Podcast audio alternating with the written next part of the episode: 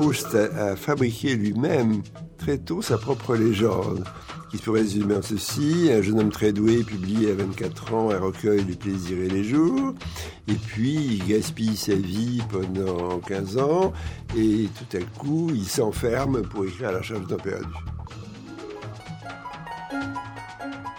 Ça peut pas faire de mal. En réalité, les choses ne sont, sont, absolument pas passées comme ça. Proust n'a jamais cessé de travailler.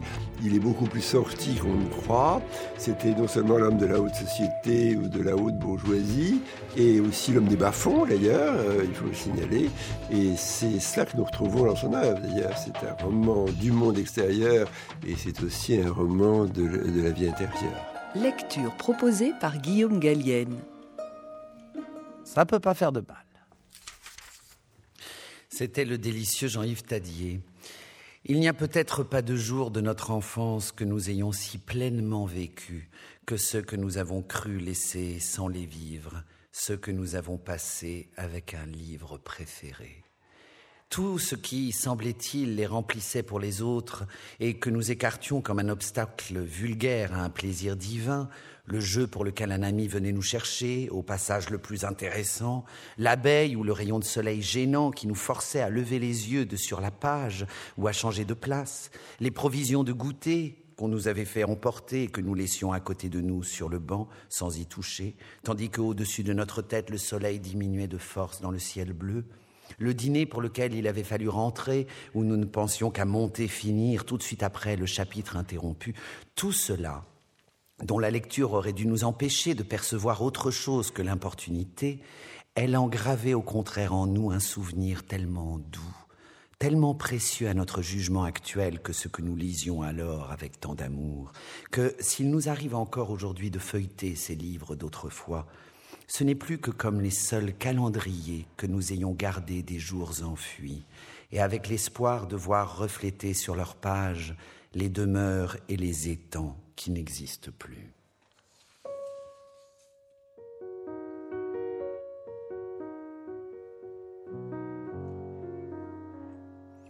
C'étaient les premiers mots d'un essai écrit par Marcel Proust, un ouvrage merveilleux de 60 pages à peine qui a pour titre Sur la lecture.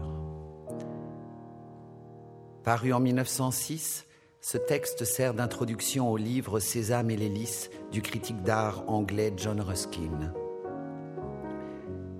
À cette époque, Proust a déjà publié un recueil de nouvelles, Les plaisirs et les jours, et il a abandonné la rédaction de son roman Jean Santeuil, car il a en tête un nouveau projet, l'écriture d'une œuvre gigantesque qui va bouleverser l'histoire littéraire. Je veux bien sûr parler de la recherche du temps perdu qu'il commencera à rédiger l'année d'après, en 1907. Mais pour l'heure, Proust a 35 ans et il nourrit beaucoup d'admiration pour les réflexions de Ruskin, grand théoricien de la vérité et de la modernité en art. Il va même traduire plusieurs de ses textes avant de prendre ses distances avec lui, notamment, nous allons le voir, au sujet de la lecture. Ce soir, je vous propose donc de nous laisser bercer par la musique proustienne et par cette déclaration d'amour faite au livre, à l'enfance et à la nécessaire solitude.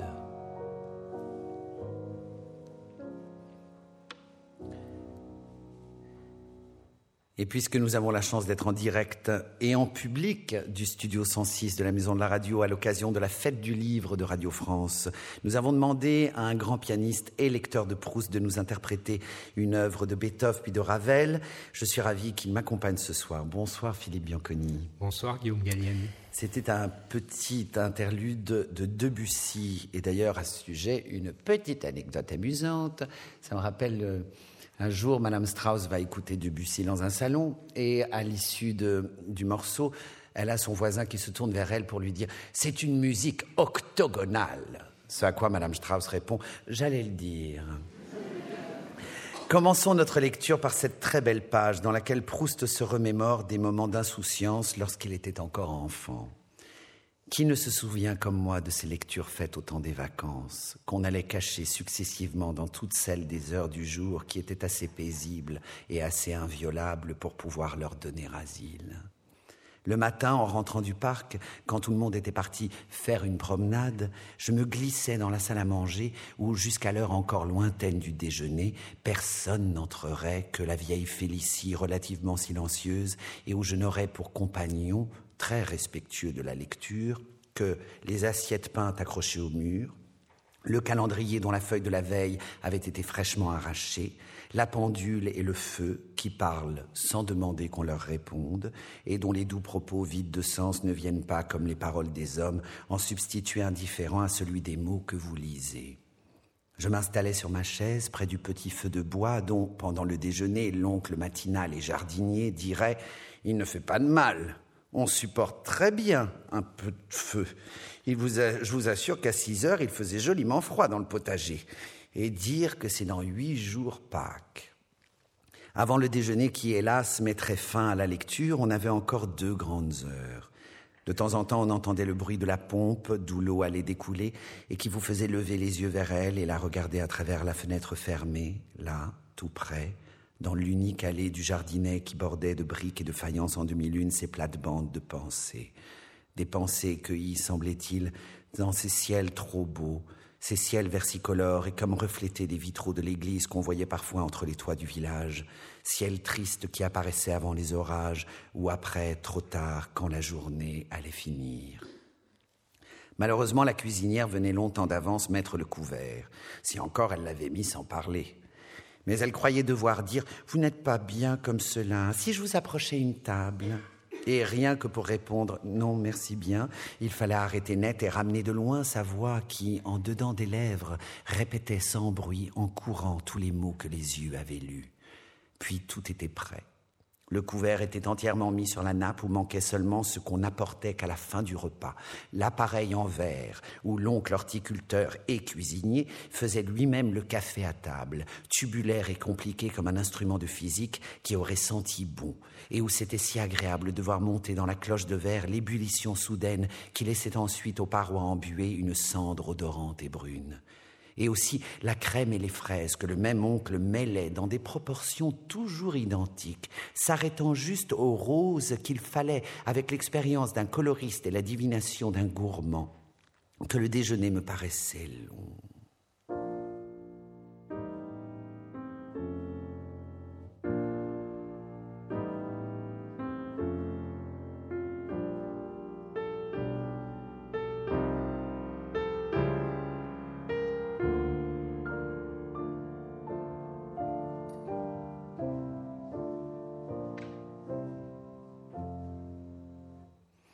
Ma grand-tante ne faisait que goûter au plat pour donner son avis avec une douceur qui supportait mais n'admettait pas la contradiction. Dès la première bouchée, aux premières notes, sur un simple billet, elle avait la prétention de savoir si elle avait affaire à une bonne cuisinière, à un vrai musicien, à une femme bien élevée. Elle peut avoir beaucoup plus de doigts que moi, mais elle manque de goût en jouant avec tant d'emphase cet andante si simple. C'est peut-être une femme très brillante et remplie de qualités, mais c'est un manque de tact de parler de soi en cette circonstance. C'est peut-être une cuisinière très savante, mais elle ne sait pas faire le beefsteak aux pommes. Le beefsteak aux pommes morceau de concours idéal, difficile par sa simplicité même, sorte de sonate pathétique de la cuisine, équivalent gastronomique de ce qu'est dans la vie sociale la visite de la dame qui vient vous demander des renseignements sur une domestique et qui, dans un acte si simple, peut à tel point faire preuve ou manquer de tact et d'éducation. Mon grand-père avait tant d'amour-propre qu'il aurait voulu que tous les plats fussent réussis, et s'y connaissait trop peu en cuisine pour jamais savoir qu'ils étaient manqués. Il voulait bien admettre qu'ils le fussent parfois, très rarement d'ailleurs, mais seulement par un pur effet du hasard. Alors, il priait ironiquement ma grand-tante de donner son avis, s'impatientait de son silence, la pressait de questions, s'emportait, mais on sentait qu'on l'aurait conduite au martyr plutôt que de lui faire confesser la croyance de mon grand-père que l'entremets n'était pas trop sucré. Thank you.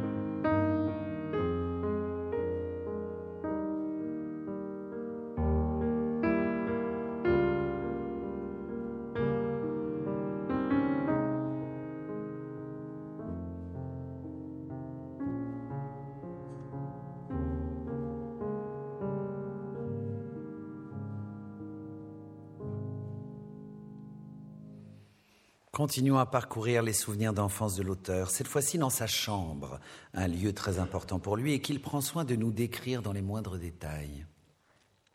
Ma chambre n'était nullement belle, car elle était pleine de choses qui ne pouvaient servir à rien et qui dissimulaient pudiquement, jusqu'à en rendre l'usage extrêmement difficile, celles qui servaient à quelque chose. Mais c'est justement, de ces choses qui n'étaient pas là pour ma commodité, mais semblaient y être venues pour leur plaisir, que ma chambre tirait pour moi sa beauté. Ces hautes courtines blanches qui dérobaient au regard le lit placé comme au fond d'un sanctuaire, la jonchée de couvre-pieds en marceline, de courtes pointes à fleurs, de couvre-lits brodés, de têtes d'oreiller en batiste, ces petites étoiles ajourées au crochet qui jetaient sur le dos des fauteuils un manteau de rose blanche qui ne devait pas être sans épines, puisque chaque fois que j'avais fini de lire et que je voulais me lever, je m'apercevais que j'y étais resté accroché. Cette blanche nappe en gui pur qui, jetée comme un revêtement d'autel sur la commode ornée de deux vases, d'une image du Sauveur et d'un buis béni, la faisait ressembler à la Sainte Table, mais dont les effilochements toujours engagés dans la fente des tiroirs en arrêtaient si complètement le jeu que je ne pouvais jamais prendre un mouchoir sans faire tomber d'un seul coup image du Sauveur, vase sacré, buis béni, et sans trébucher moi-même en me rattrapant au prix Dieu. Cette triple superposition, enfin, de petits rideaux d'étamine et de grands rideaux de basin, toujours souriants dans leur blancheur d'aubépine, souvent ensoleillée.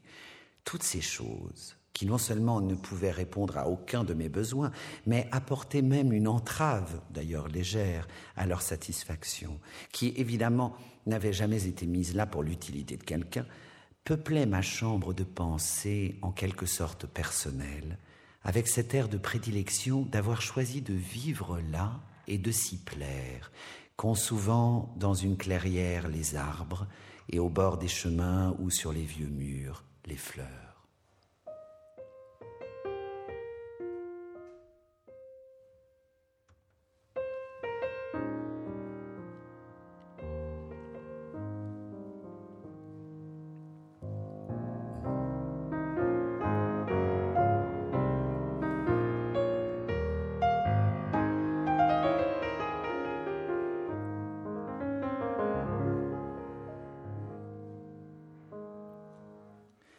Ces choses remplissaient la pièce d'une vie silencieuse et diverse, d'un mystère où ma personne se trouvait à la fois perdue et charmée. Elle faisait de cette chambre une sorte de chapelle où le soleil, quand il traversait les petits carreaux rouges que mon oncle avait intercalés au haut des fenêtres, piquait sur les murs, après avoir rosé l'aubépine des rideaux, des lueurs aussi étranges que si la petite chapelle avait été enclose dans une plus grande nef à vitraux, et où le bruit des cloches arrivait si retentissant à cause de la proximité de notre maison et de l'église, à laquelle d'ailleurs, aux grandes fêtes, les reposoirs nous liaient par un chemin de fleurs, que je pouvais imaginer qu'elles étaient sonnées dans notre toit, juste au-dessus de la fenêtre d'où je saluais souvent le curé tenant son bréviaire, ma tante revenant des vêpres, ou l'enfant de cœur qui nous portait du pain béni. Je laisse les gens de goût faire de leur chambre l'image même de leur goût. Pour moi, je ne me sens vivre et penser que dans une chambre où tout est la création et le langage de vie profondément différente de la mienne, d'un goût opposé au mien, où je ne retrouve rien de ma pensée consciente, où mon imagination s'exalte en se sentant plongée au sein du non-moi. Alors, cette vie secrète, on a le sentiment de l'enfermer avec soi quand on va, tout tremblant, tirer le verrou, de la pousser devant soi dans le lit et de coucher enfin avec elle dans les grands draps blancs qui nous montent par-dessus la figure, tandis que, tout près, l'église sonne pour toute la ville les heures d'insomnie des mourants et des amoureux.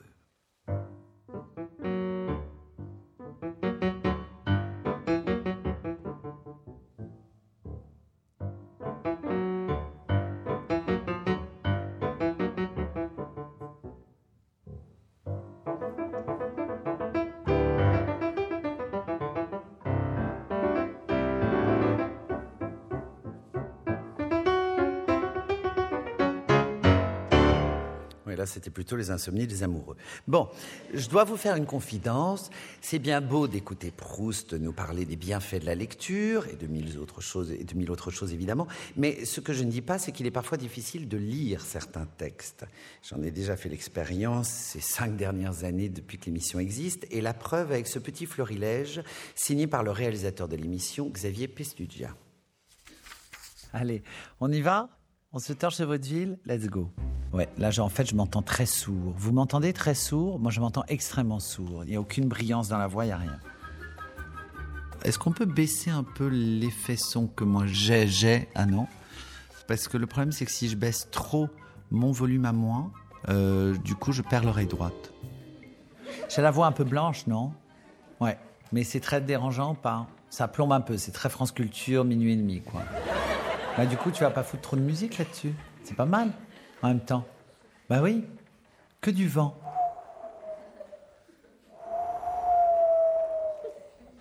Oui, oui. Je vais peut-être faire une annonce quand même avant euh, vis-à-vis des enfants, non? Pour Sade. Si tu n'as pas de poils aux zizi, cette émission t'est interdite. Cette lettre de Félix de Vandenesse à la comtesse Nathalie de Manerville ouvre l'un des plus célèbres romans d'Honoré de Balzac, Le lys dans la vallée. De Balzac? Oh Mais j'étais persuadé que c'était Flaubert. Le lys dans la vallée, c'est Balzac? Mais non. Le vent d'automne, usant sa rude passion, le vent... La comédie française. Elle vous présente Action Pardon. C'est l'orgasme de l'esprit. Barthelbouth, Rémi Roscage, Mademoiselle Crespi. Ah, Monsieur Marcia, Madame Moreau, Madame de Beaumont, Barthelbouth, Rémi Roscage, je ne sais plus comment on dit, Rocherage. je- Monsieur Marcia, Madame Moreau, Madame de Beaumont, Barthelbouth, Rémi Rocherage. Non, Rocherard. Rorschach. C'est très chiant.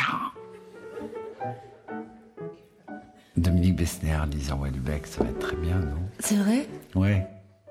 Qu'y a-t-il, Raphaël, de plus précieux en elle? Leur beauté? Hasarda-t-il hasardar-t-il Hasardar, hasarda, hasardar-t-il Hasardar-t-il Ah, C'est terrible. Ah oui? Mais ça va, on comprend quand même. Bah ouais. Ami, entends-tu le bruit sourd des corbeaux? Sur la plaine Mais il est où le entre ici, Jean Moulin? Ah, c'est la fin, mais qui est après qu'on l'a pas. Ah, on l'a? Entre ici, Jean Moulin. Est-ce que je le fais avec la voix de. Voici donc plus de 20 ans que Jean Moulin partit par un temps de décembre. Non, non, ou non, peut-être pas. Oui, bon, d'accord. Bon, ça va, peu de théâtralité, merde. Là où cessent les frontières, les chemins s'effacent. Là commence le silence. Je vais peut-être un peu accélérer, non, sinon on va se faire chier, d'accord. Sujet poétique par excellence, l'amour inspire aussi à Octavio Paz quelques-unes de ses plus belles pages théoriques.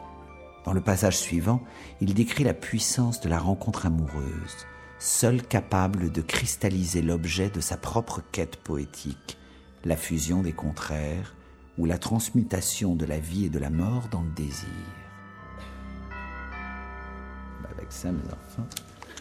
Ah, on va pas baiser pareil ce soir, hein Mexicain. Ah, ouais. Ça, les fantasmes, c'est déjà autre chose, là. Et... Il y a trop de missions, moi. Si je pouvais juste penser à la petite secrétaire, là, que j'ai dans cette histoire. Petit truc concret, quoi. Et...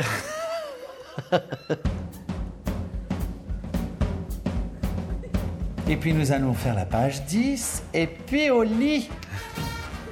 Oh, ah, ah, pardon. C'était pas mal, hein Et merde. Continuons à parcourir ce beau livre de Marcel Proust sur la lecture. Nous sommes toujours dans la chambre du narrateur. Quelquefois à la maison, dans mon lit, longtemps après le dîner, les dernières heures de la soirée abritaient aussi ma lecture, mais cela seulement les jours où j'étais arrivé au dernier chapitre d'un livre, où il n'y avait plus beaucoup à lire pour arriver à la fin. Alors, risquant d'être puni si j'étais découvert, et l'insomnie qui, le livre fini, se prolongerait peut-être toute la nuit, dès que mes parents étaient couchés, je rallumais ma bougie. Puis la dernière page était lue, le livre était fini. Il fallait arrêter la course éperdue des yeux et de la voix qui suivait sans bruit, s'arrêtant seulement pour reprendre haleine dans un soupir profond. Alors, afin de donner au tumulte depuis trop longtemps déchaîné en moi, pour pouvoir se calmer ainsi d'autres mouvements à diriger, je me levais, je me mettais à marcher le long de mon lit, les yeux encore fixés à quelques points qu'on aurait vainement cherchés dans la chambre ou dehors, car ils n'étaient situés qu'à une distance d'âme, une de ces distances qui ne se mesurent pas par mètre et par lieu comme les autres, et qu'il est d'ailleurs impossible de confondre avec elles quand on regarde les yeux lointains de ceux qui pensent à autre chose. Alors quoi? Ce livre, ce n'était que cela? Ces êtres à qui on, on, avait donné plus de son attention et de sa tendresse qu'aux gens de la vie, n'osant pas toujours avouer à quel point on les aimait, et même quand nos parents nous trouvaient en train de lire et avaient l'air de sourire de notre émotion, fermant le livre avec une indifférence affectée ou un ennui fin, ces gens pour qui on avait haleté et sangloté, on ne les verrait plus jamais, et on ne saurait rien d'eux. On aurait tant voulu que le livre continuât, et si c'était impossible d'avoir d'autres renseignements sur tous ces personnages, apprendre maintenant quelque chose de leur vie, employer la nôtre à des choses qui ne fussent pas tout à fait étrangères à l'amour qu'ils nous avaient inspiré et dont l'objet nous faisait tout à coup défaut, ne pas avoir aimé en vain pour une heure des êtres qui demain ne seraient plus qu'un nom sur une page oubliée dans un livre sans rapport avec la vie et sur la valeur duquel nous nous étions bien mépris, puisque son lot ici-bas, nous le comprenions maintenant, et nos parents nous l'apprenaient au besoin d'une phrase dédaigneuse, n'était nullement, comme nous l'avions cru, de contenir l'univers et la destinée, mais d'occuper une place fort étroite dans la bibliothèque.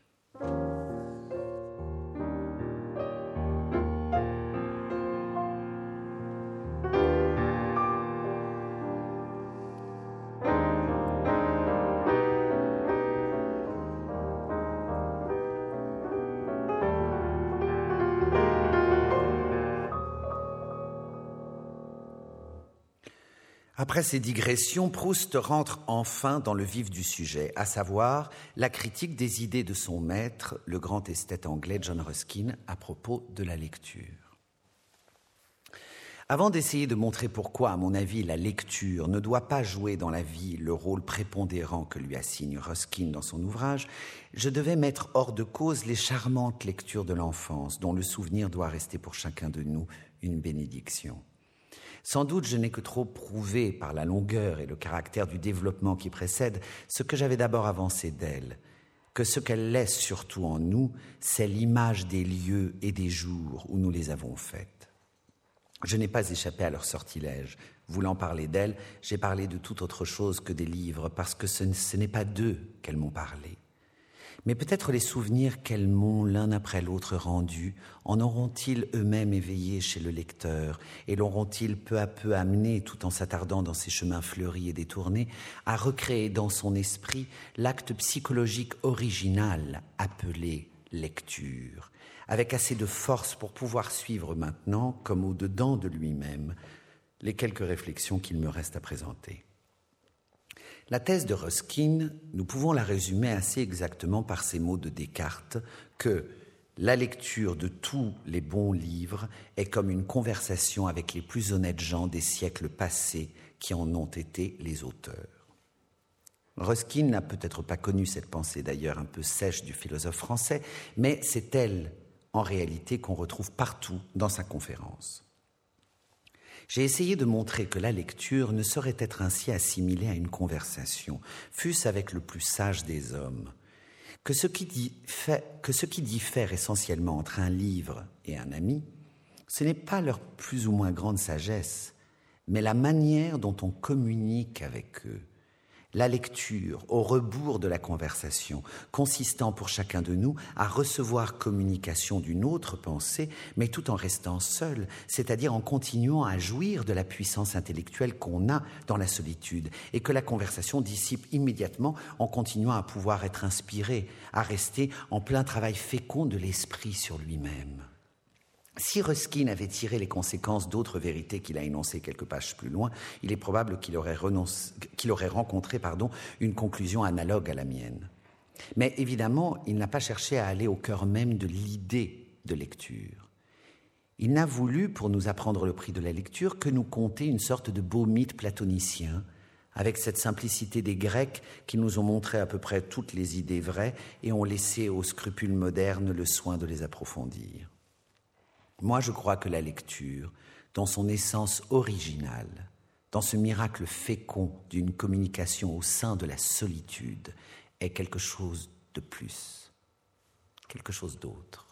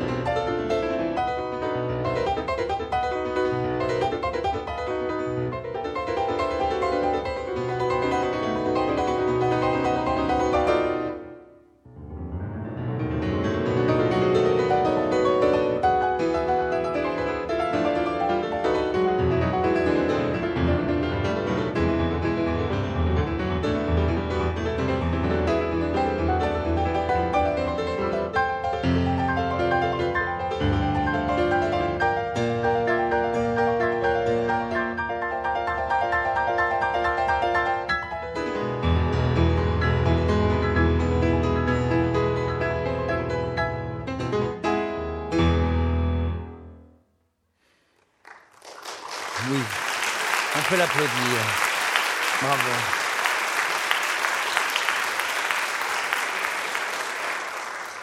Ce livre que vous m'avez vu tout à l'heure lire au coin du feu dans la salle à manger puis dans ma chambre, ce livre, comme vos yeux en se penchant vers lui ne pourraient déchiffrer son titre à 20 ans de distance, ma mémoire, dont la vue est plus appropriée à ce genre de perception, va vous dire quel il était. Le capitaine Fracasse de Théophile Gautier. J'en aimais par-dessus tout deux ou trois phrases qui m'apparaissaient comme les plus originales et les plus belles de l'ouvrage je n'imaginais pas qu'un autre auteur en eût jamais écrit de comparable. Mais j'avais le sentiment que leur beauté correspondait à une réalité dont Théophile Gautier ne nous laissait entrevoir une ou deux fois par volume qu'un petit coin. Et comme je pensais qu'il la connaissait assurément tout entière, j'aurais voulu lire d'autres livres de lui, où toutes les phrases seraient aussi belles que celle-là, et auraient pour objet les choses sur lesquelles j'aurais désiré avoir son avis. Le rire n'est point cruel de sa nature, il distingue l'homme de la bête, et il est l'apanage des dieux immortels et bienheureux qui rient olympiennement tous leurs sous durant les loisirs de l'éternité. Cette phrase me donnait une véritable ivresse. Je croyais apercevoir une antiquité merveilleuse à travers ce Moyen Âge que seul Gautier pouvait me révéler. Mais j'aurais voulu qu'au lieu de dire cela furtivement, après l'ennuyeuse description d'un château que le trop grand nombre de termes que je ne connaissais pas m'empêchait de me figurer le moins du monde, il écrivit tout le long du volume des phrases de ce genre et me parla de choses qu'une fois son livre fini, je pourrais continuer à connaître et à aimer. J'aurais voulu qu'il me dît, lui, le seul sage détenteur de la vérité, ce que je devais penser au juste de Shakespeare, de Saintine, de Sophocle, de Ripine, de Silvio Pellico, que j'avais lu pendant un mois de mars très froid, marchant, tapant des pieds, courant par les chemins chaque fois que je venais de fermer le livre, dans l'exaltation de la lecture finie, des forces accumulées dans l'immobilité et du vent salubre qui soufflait dans les rues du village. J'aurais voulu surtout qu'il me dise si j'avais plus de chances d'arriver à la vérité en redoublant ou non ma sixième, et en étant plus tard diplomate ou avocat à la Cour de cassation. Mais aussitôt la belle phrase finie, il se mettait à décrire une table, chose trop insignifiante à mes yeux pour que je puisse même y arrêter mon attention. Et j'en étais réduit à me demander quels autres livres Gauthier avait écrits qui contenteraient mieux mon aspiration et me feraient connaître enfin sa pensée tout entière. Et c'est là, en effet, un des grands et merveilleux caractères des beaux livres. Nous sentons très bien que notre sagesse commence où celle de l'auteur finit. Et nous voudrions qu'il nous donnât des réponses quand tout ce qu'il peut faire est de nous donner des désirs. Et ces désirs, il ne peut les éveiller en nous qu'en nous faisant contempler la beauté suprême à laquelle le dernier effort de son art a permis d'atteindre. Mais par une loi singulière et d'ailleurs providentielle de l'optique des esprits, loi qui signifie peut-être que nous ne pouvons recevoir la vérité de personne et que nous devons la créer nous-mêmes, ce qui est le terme de leur sagesse ne nous apparaît que comme le commencement de la nôtre, de sorte que c'est au moment où ils nous ont dit tout ce qu'ils pouvaient nous dire qu'ils font naître en nous le sentiment qu'ils ne nous ont encore rien dit. D'ailleurs, si nous leur posons des questions auxquelles ils ne peuvent pas répondre, nous leur demandons aussi des réponses qui ne nous instruiraient pas. Car c'est un effet de l'amour que les poètes éveillent en nous de nous faire attacher une importance littérale à des choses qui ne sont pour eux que significatives d'émotions personnelles. Dans chaque tableau qu'ils nous montrent, ils ne semblent nous donner qu'un léger aperçu d'un site merveilleux, différent du reste du monde, et au cœur duquel nous voudrions qu'ils nous fissent pénétrer, Menez-nous, voudrions-nous pouvoir dire à M. Metterlinck, à Mme de Noailles, dans le jardin de Zélande où croissent les fleurs démodées, sur la route parfumée de trèfle et d'armoise, et dans tous les endroits de la terre dont vous ne nous avez pas parlé dans vos livres, mais que vous jugez aussi beaux que cela. Nous voudrions aller voir ce champ que Millet nous montre dans son printemps. Nous voudrions que Claude Monet nous conduisît à Giverny, au bord de la Seine, à ce coude de la rivière qui nous laisse à peine distinguer à travers la brume du matin. Or, en réalité, ce sont de simples hasards de relations ou de parenté qui, en leur donnant l'occasion de passer ou de séjourner auprès d'eux, ont fait choisir pour les peindre à Madame de Noailles, à Metterlinck, à Millet, à Claude Monet, cette route, ce jardin, ce champ, ce coude de rivière, plutôt que tel autre. Ce qui nous les fait paraître autres et plus beaux que le reste du monde, c'est qu'ils portent sur eux comme un reflet insaisissable l'impression qu'ils ont donnée au génie, et que nous verrions errer aussi singulière et aussi despotique sur la face indifférente et soumise de tous les pays qu'ils auraient peints. Cette apparence avec laquelle ils nous charment et nous déçoivent, et au-delà de laquelle nous voudrions aller, c'est l'essence même de cette chose en quelque sorte sans épaisseur, qu'est une vision. Et cette brume que nos yeux avides voudraient percer, c'est le dernier mot de l'art du peintre. Le suprême effort de l'écrivain comme de l'artiste n'aboutit qu'à soulever partiellement pour nous le voile de laideur et d'insignifiance qui nous laisse incurieux devant l'univers. Alors il nous dit, regarde, regarde, regarde la maison de Zélande, rose et luisante comme un coquillage, regarde, apprends à voir. Et à ce moment, il disparaît. Tel est le prix de la lecture et telle est aussi son insuffisance. C'est donner un trop grand rôle à ce qui n'est qu'une initiation d'en faire une discipline. La lecture est au seuil de la vie spirituelle. Elle peut nous y introduire. Elle ne la constitue pas.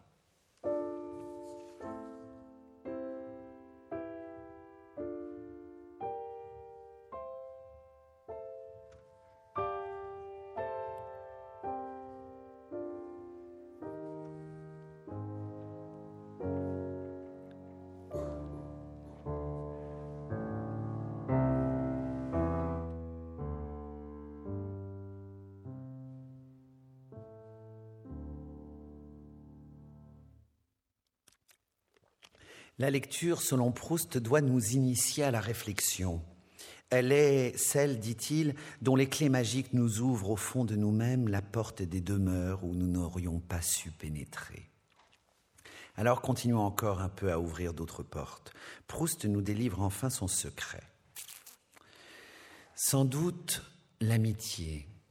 L'amitié qui a égard aux individus est une chose frivole et la lecture est une amitié mais du moins c'est une amitié sincère. Et le fait qu'elle s'adresse à un mort, à un absent, lui donne quelque chose de désintéressé, de presque touchant. C'est de plus une amitié débarrassée de tout ce qui fait la laideur des autres. Comme nous ne sommes tous, nous les vivants, que des morts qui ne sont pas encore entrés en fonction, toutes ces politesses, toutes ces salutations dans le vestibule que nous appelons déférence, gratitude, dévouement, et où nous mêlons tant de mensonges, sont stériles et fatigante. De plus, dès les premières relations de sympathie, d'admiration, de reconnaissance, les premières paroles que nous prononçons, les premières lettres que nous écrivons, tissent autour de nous les premiers fils d'une toile d'habitude, d'une véritable manière d'être dont nous ne pouvons plus nous débarrasser dans les amitiés suivantes. Sans compter que pendant ce temps-là, les paroles excessives que nous avons prononcées restent comme des lettres de change que nous devons payer, ou que, nous ou que nous paierons plus cher encore toute notre vie des remords de les avoir laissés protester. Dans la lecture, l'amitié est soudain ramenée à sa pureté première. Avec les livres, pas d'amabilité. Ces amis-là, si nous passons la soirée avec eux, c'est vraiment que nous en avons envie. Eux, du moins, nous ne les quittons souvent qu'à regret.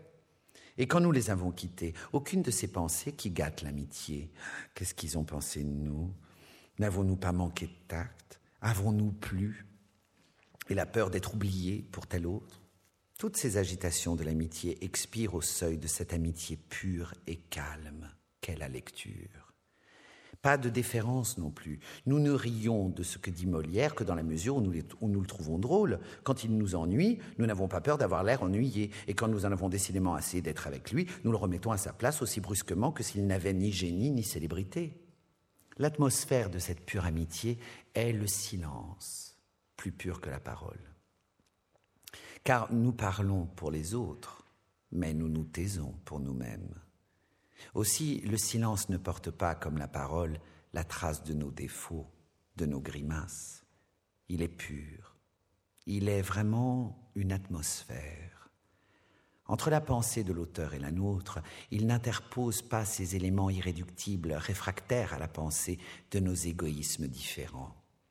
Le langage même du livre est pur, rendu transparent par la pensée de l'auteur, qui en a retiré tout ce qui n'était pas elle-même jusqu'à le rendre son image fidèle.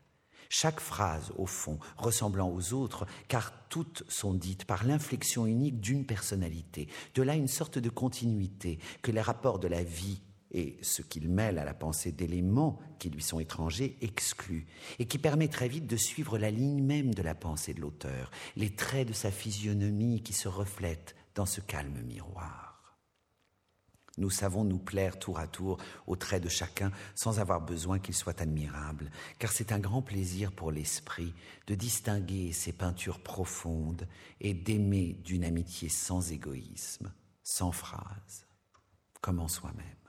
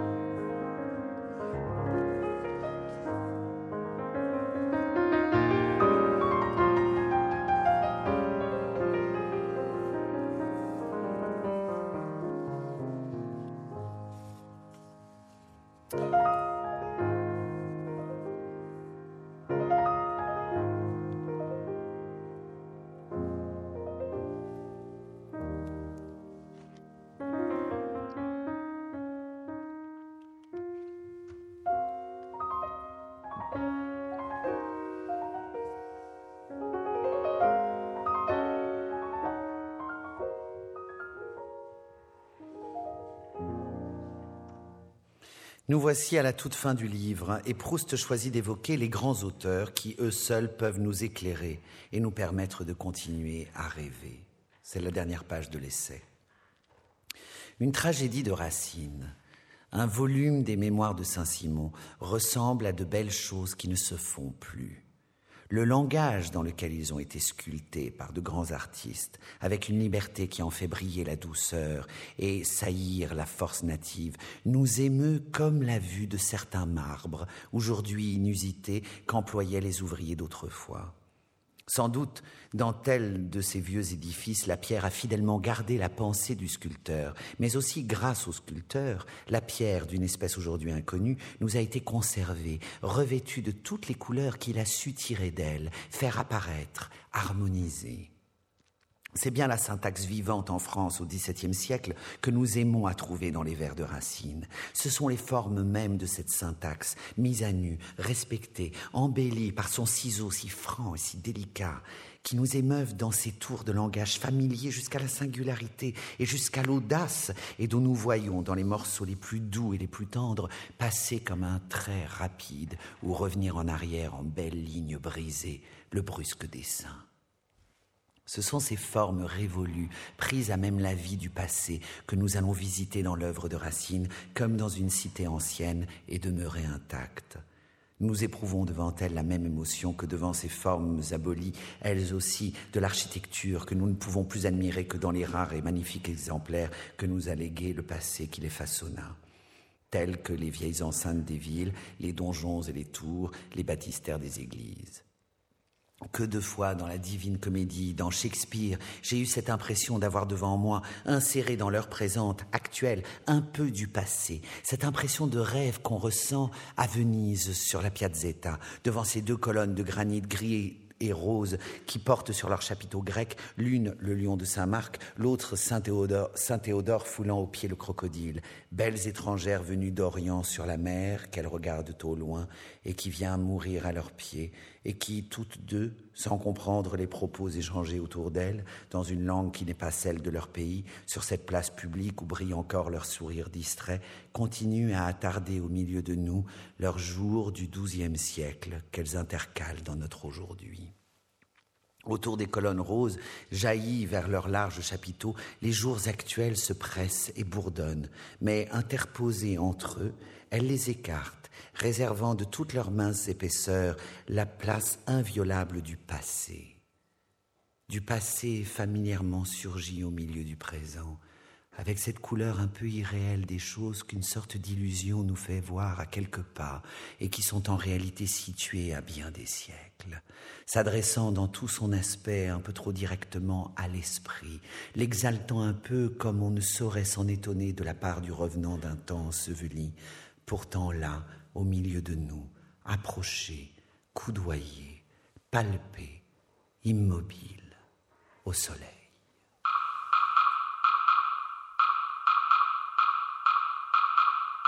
Ça peut pas faire de mal.